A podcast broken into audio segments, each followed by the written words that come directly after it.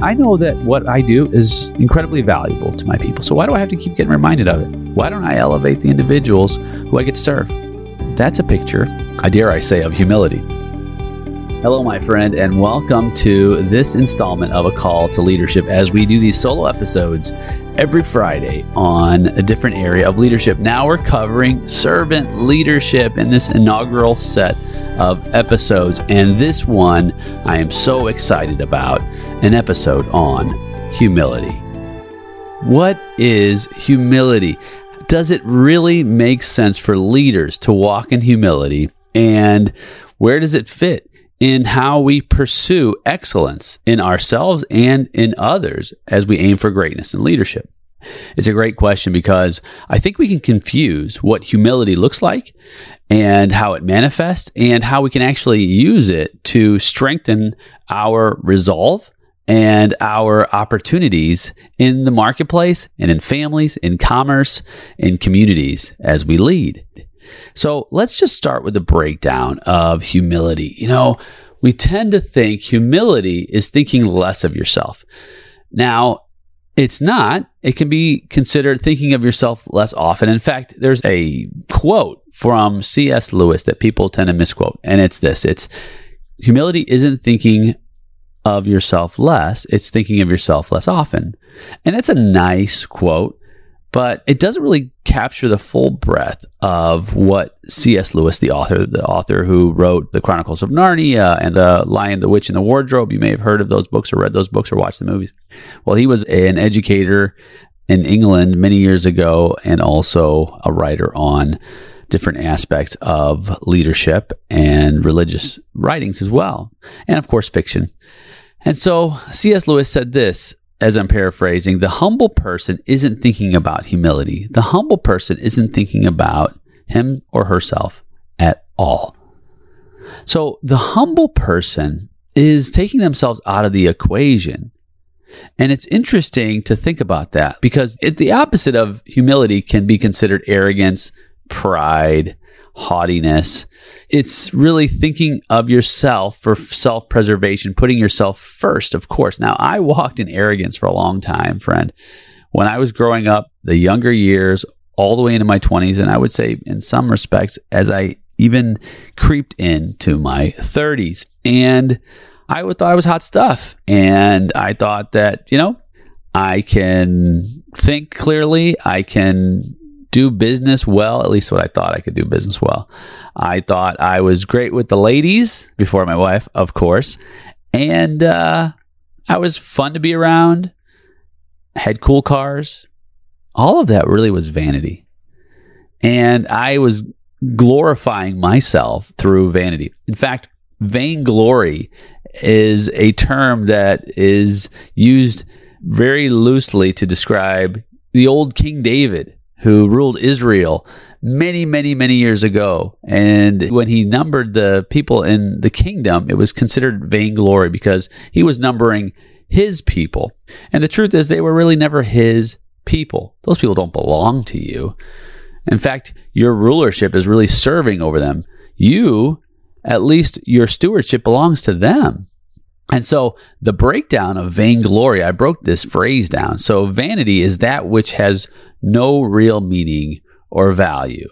And glory is praise, honor, and distinction. So when we put them together, vainglory is praise, honor, and distinction, which has no real meaning or value.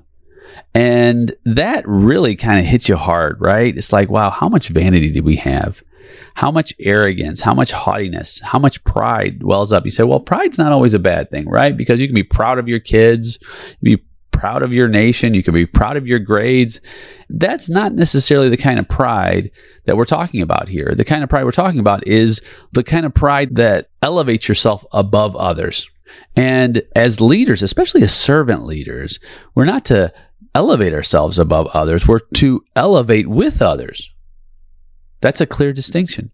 So when we're talking about humility, we're talking about this opposite of elevated self above others. We're talking about elevation of self preservation. It's not about us, It's not about our selfies, if you will. Did you know that there were 90 million selfies a day last year? I believe that was the, it might even be more now. 24 billion in the last year, if not more. That's crazy, right? So, this is an inflated sense of our own importance. Not necessarily that you're taking a selfie, but when you're so focused on you, so focused on you, and believe me, I was so focused on me. I wanted to be the center of attention. I wanted to have everyone's accolades. I wanted to have be liked by everyone. And I think just for me, it was born out of insecurity, my own arrogance, the lack of humility, my own pride and haughtiness, my own inflated sense of my own importance, this deep need for excessive attention, admiration, even a lack of empathy for others. It was born out of me trying to protect myself because I didn't have the esteem. I actually I had something to prove. And so the flip side of that is the humble person really doesn't have anything to prove. There's no threat there where I have to feel like I have to earn someone's love, earn someone's respect, earn someone's kindness. Now you say, well, respect is earned, but the point is, is that for what purpose? So that I could feel good about myself, so that I could raise up? No, because we're going to be chasing that till the last day of our life if that's our trajectory. The truly humble person is not thinking about how to have others lift them up. The truly humble person is not considering how I can reduce my fear, my insecurity, my self pain. My true humility is that I cannot really even be offended because I know my value. I have nothing to prove. Do you know your value? Today, do you know your value? Because you're so valuable that you have nothing to prove. So there's no reason why you have to be arrogant and prideful and show off. Now, you say, well, how, what does that mean if I'm a performer? Well, this is your job to perform, right? Say, for example, if you're an artist, this is a completely different conversation than the conversation around whether or not I walk in humility. Now, if you perform amazingly and you win an award, right? The arrogant person is going to say, yeah, I deserve this award all day. You didn't deserve it. All you losers, all you haters, you know why I won this award is because I am far better than all of you. That's arrogance, right? Interestingly, the old proverb says that haughtiness comes before the fall and uh, arrogance, pride before destruction. So there's real danger in being too prideful. And so when you're thinking about humility, we're thinking about I worked very hard and diligently on this series, this performance. I'm so thankful to receive this award. I'm so thankful for you believing in me. And the fact that I won this award further just allows me to want to serve you even more and give you the best of me. That's a much different conversation. It's a much different acceptance speech, right? Because it's focusing on who? It's focusing on who you get to serve. And that's really one of the big differences between the humble person and the arrogant person. Now, how does this play out in the workplace? You say, well, if I walk in too much humility in the workplace, then nobody will do the work because my humility will be considered weakness. And that's the furthest thing from the truth. In fact, you can blend humility and resolve in a workplace. In fact, it was Jim Collins, the uh, educator and author, in one of his books, I believe it was Good to Great. Excellent. Good to Great, Great by Choice, How the Mighty Fall. All of those books are excellent case studies, and I recommend a read of those, at least reading the Cliff's Notes, if you will, or the summaries of those books on organizational leadership. And Collins says he identifies what he calls a level five leader. And a level five leader, he says, is one who has a combination of both professional will and personal humility. So, this fierce resolve professionally and this deep personal humility, to not focus on just their own needs, but to focus on the needs of the collective and using their fierce will, their fierce resolve to propel the group forward so that what is focused on, what is illuminated, is the mission, the worthy cause that everyone partakes in.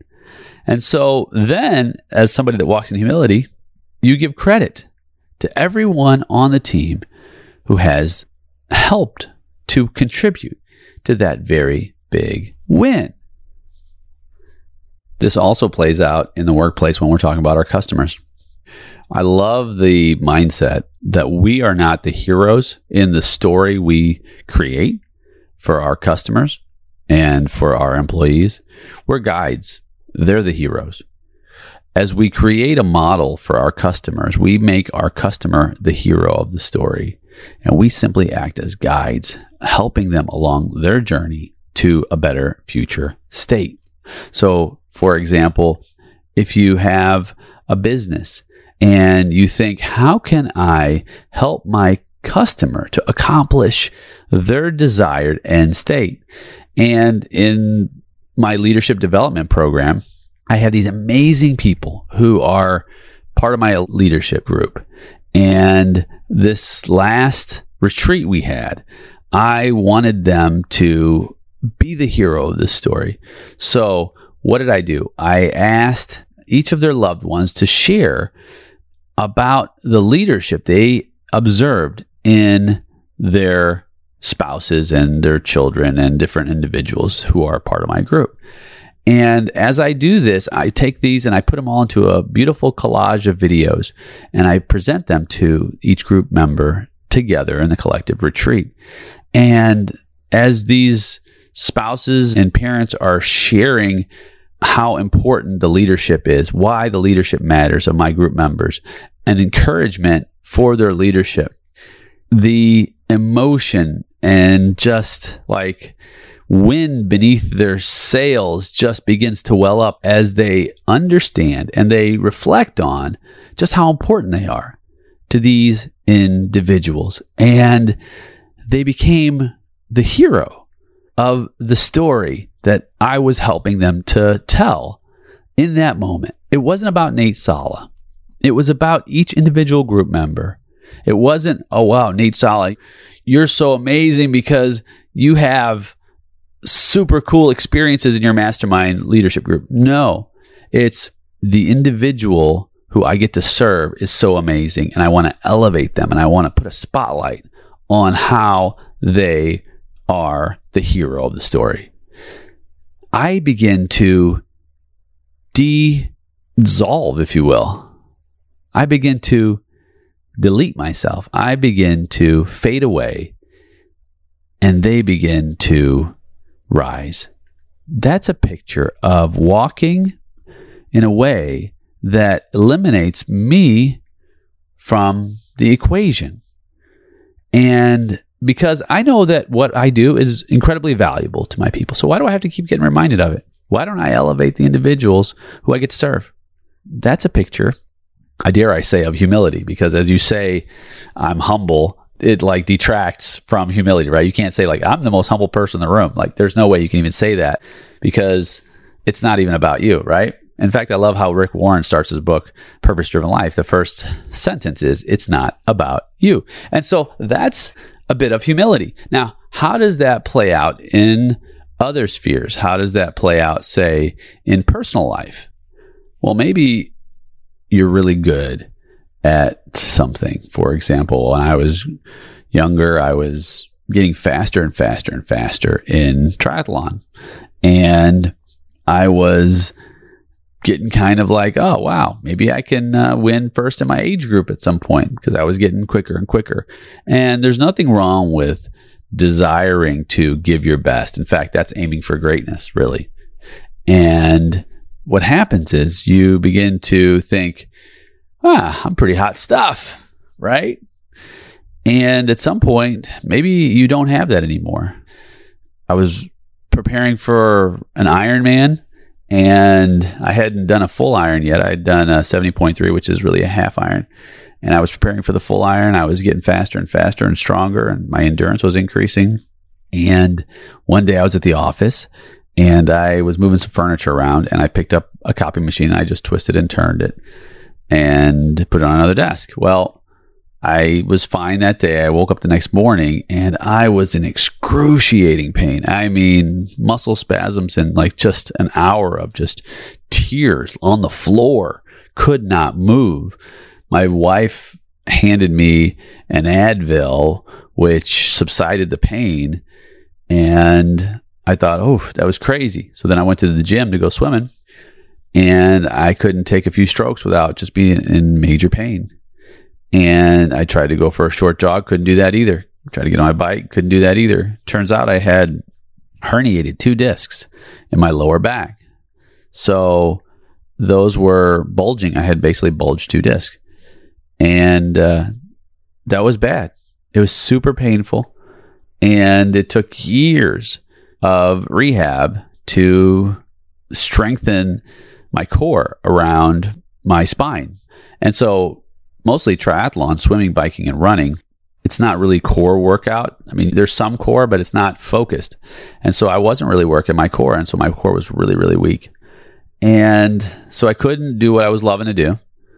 And I started feeling sorry for myself. So I started hanging out with two great friends, pizza rolls and Doritos. And I started just sitting on the sofa for, I sat basically sat on the sofa for two years, feeling sorry for myself. And it was partly because, now there's nothing wrong with having some grief because you are in pain or you're unable to achieve something that you desire to. But for me, it was a little different. It was, man, I was devoting so much time to it and I in fact, I got a, one of my trophies I got. I should have saw the writing on the wall. One of my first trophies I received, my son, he was so little at the time, he accidentally broke my trophy. And I was so proud of that trophy. And I was thinking, wow, maybe you're just getting too prideful and arrogant. And that's just the way things are supposed to go for you.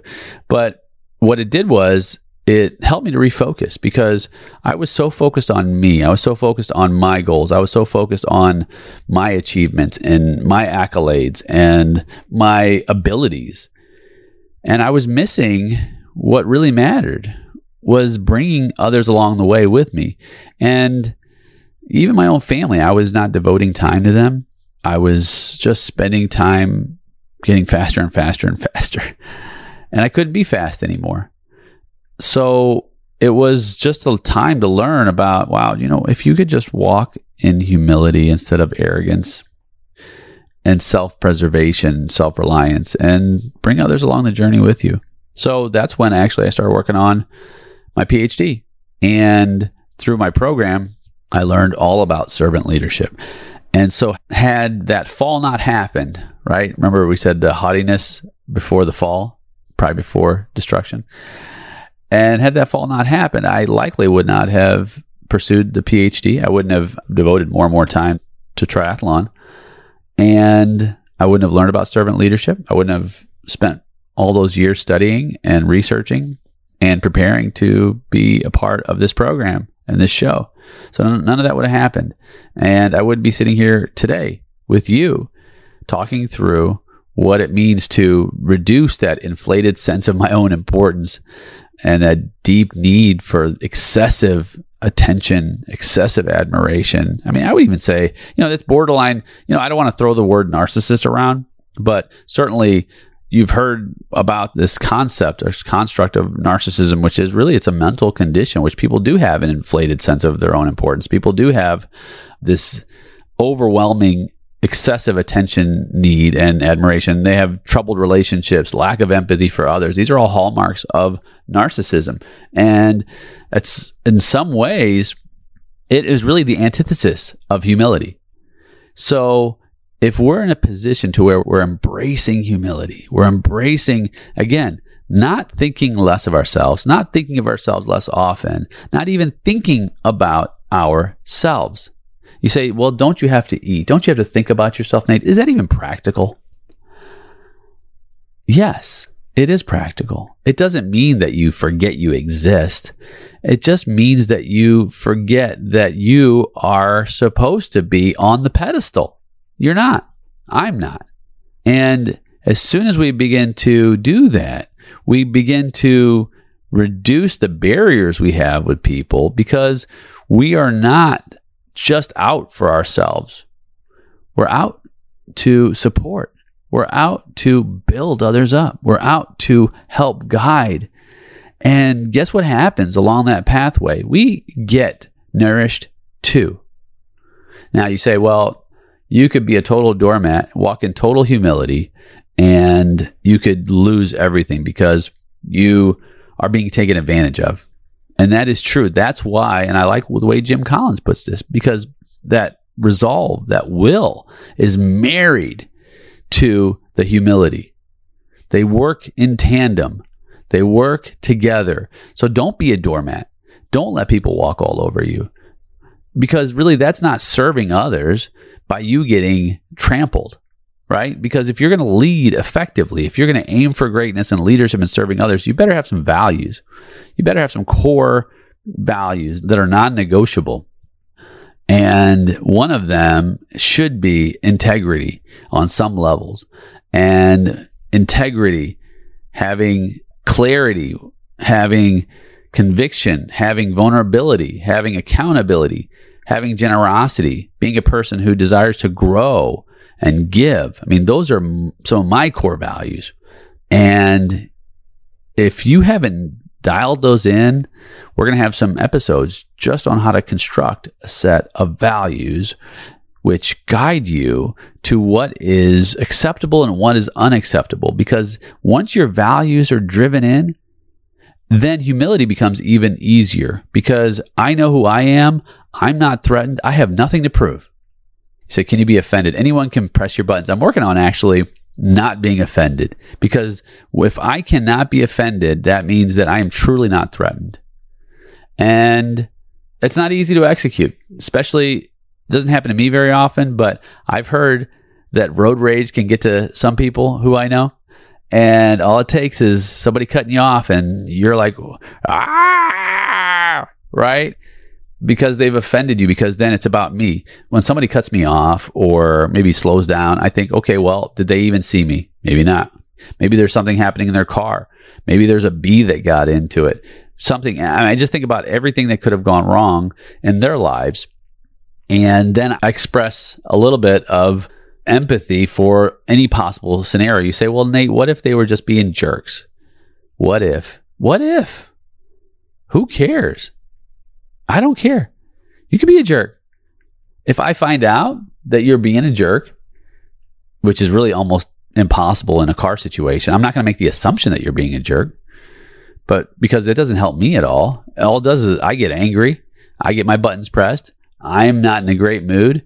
I mean, I'm not going to let anyone control my behavior in that way, especially on an assumption. And, and if I find out that someone is a jerk, it's super simple. Like they've got the problem. All I have to do is put a boundary and a border up. If I don't want to deal with that, I'll just walk away, not be a part of that person's life. Or if someone is being a jerk who I care about, I'll ask them, what's going on? Why are you being a jerk? I mean, it is that simple. But it takes walking in humility, I think, to begin to embrace that I'm not going to feel threatened by others because it's not even about me. One of these days, I'll be gone. And I know that because my time is short here, I'm going to make the most out of it. And I hope you do too. So, as we move forward, I hope you've learned a thing or two about humility. I've so enjoyed our time together. I can't wait to do it again as we close this series on servant leadership with our next episode in just one week. Well, my friend, we did it. I'm so honored you were able to join me on this episode of A Call to Leadership. Now, this might not be for everyone because you really have to be in a certain place in order to take the kind of steps to level up your leadership. And I want you to be taking steps. And for those of you who feel like you're ready for something like this, there's a place you can go. You can go to our website, greatsummit.com. I'll make sure that's in the show notes. But here's the cool thing that we have we've got a master class. We have all different kinds of events. We even have our leadership club where you can meet other people just like you to go deeper in your leadership journey. You and I will get to spend some time together and really focus on aiming for greatness. I can't wait to see you there. I'm Dr. Nate Salah, and this is a call to leadership.